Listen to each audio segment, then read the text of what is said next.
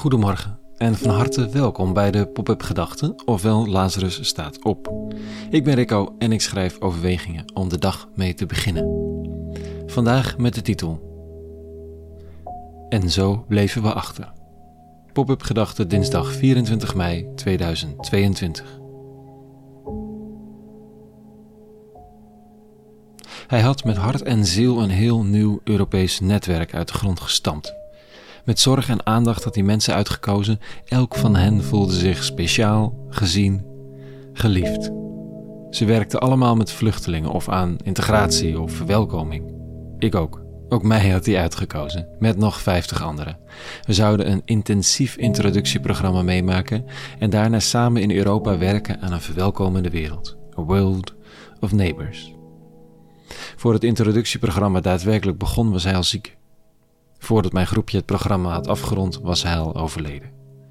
Een verschrikkelijke slag voor zijn geliefde, voor de vele mensen wereldwijd waar hij iets voor betekende, en wij keken elkaar aan, online dan, met de vraag: Wat nu?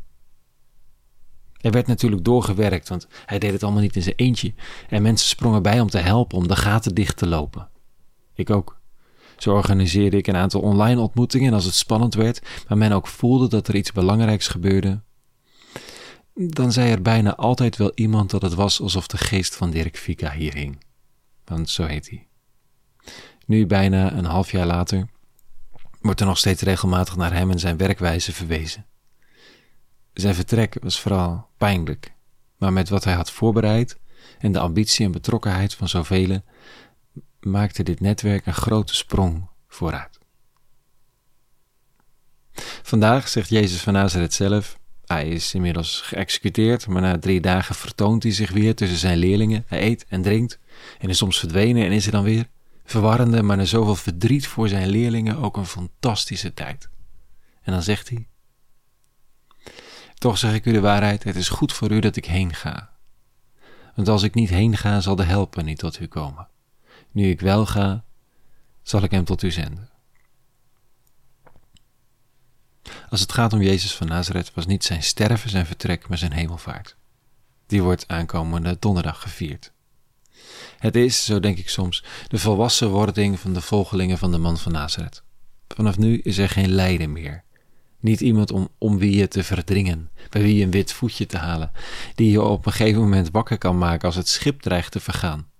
Waarop die dan moppert dat hij je een beetje kleingelovig vindt. Waarom zou je hem voor een storm wakker te zitten te maken? In elk geval, dat kan dus niet meer. De aanraakbaarheid is voorbij. Vanaf nu heeft iedereen zijn eigen lijntje met de Messias, maar dan wel onzichtbaar.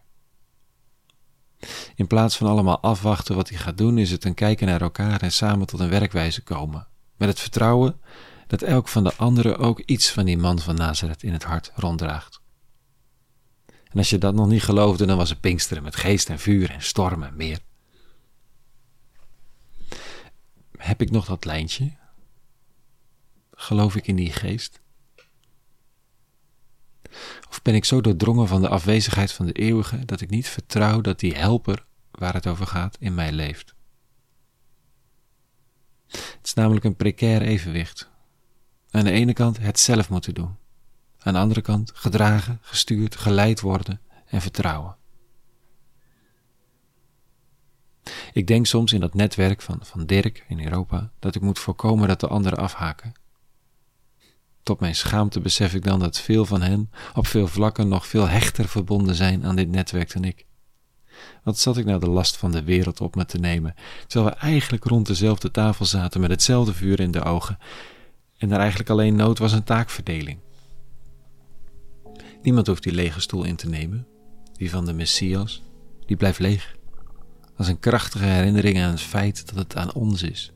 Dat het ons toevertrouwd is. Dat er een geest in ons huis die voldoende is om geïnspireerd deel te nemen aan het werk van de man van Nazareth. Maar die je niet op zijn stoel plaatst. Wel zelf doen, niet alleen. Wel samen, maar niet zonder de unieke eigenheid van iedereen te waarderen. Het klinkt als de ideale wereld. En daar zijn we niet zomaar. Maar het vertrek van de man van Nazareth is de start van dat ideaal. Tot zover vandaag. Een hele goede dinsdag gewenst.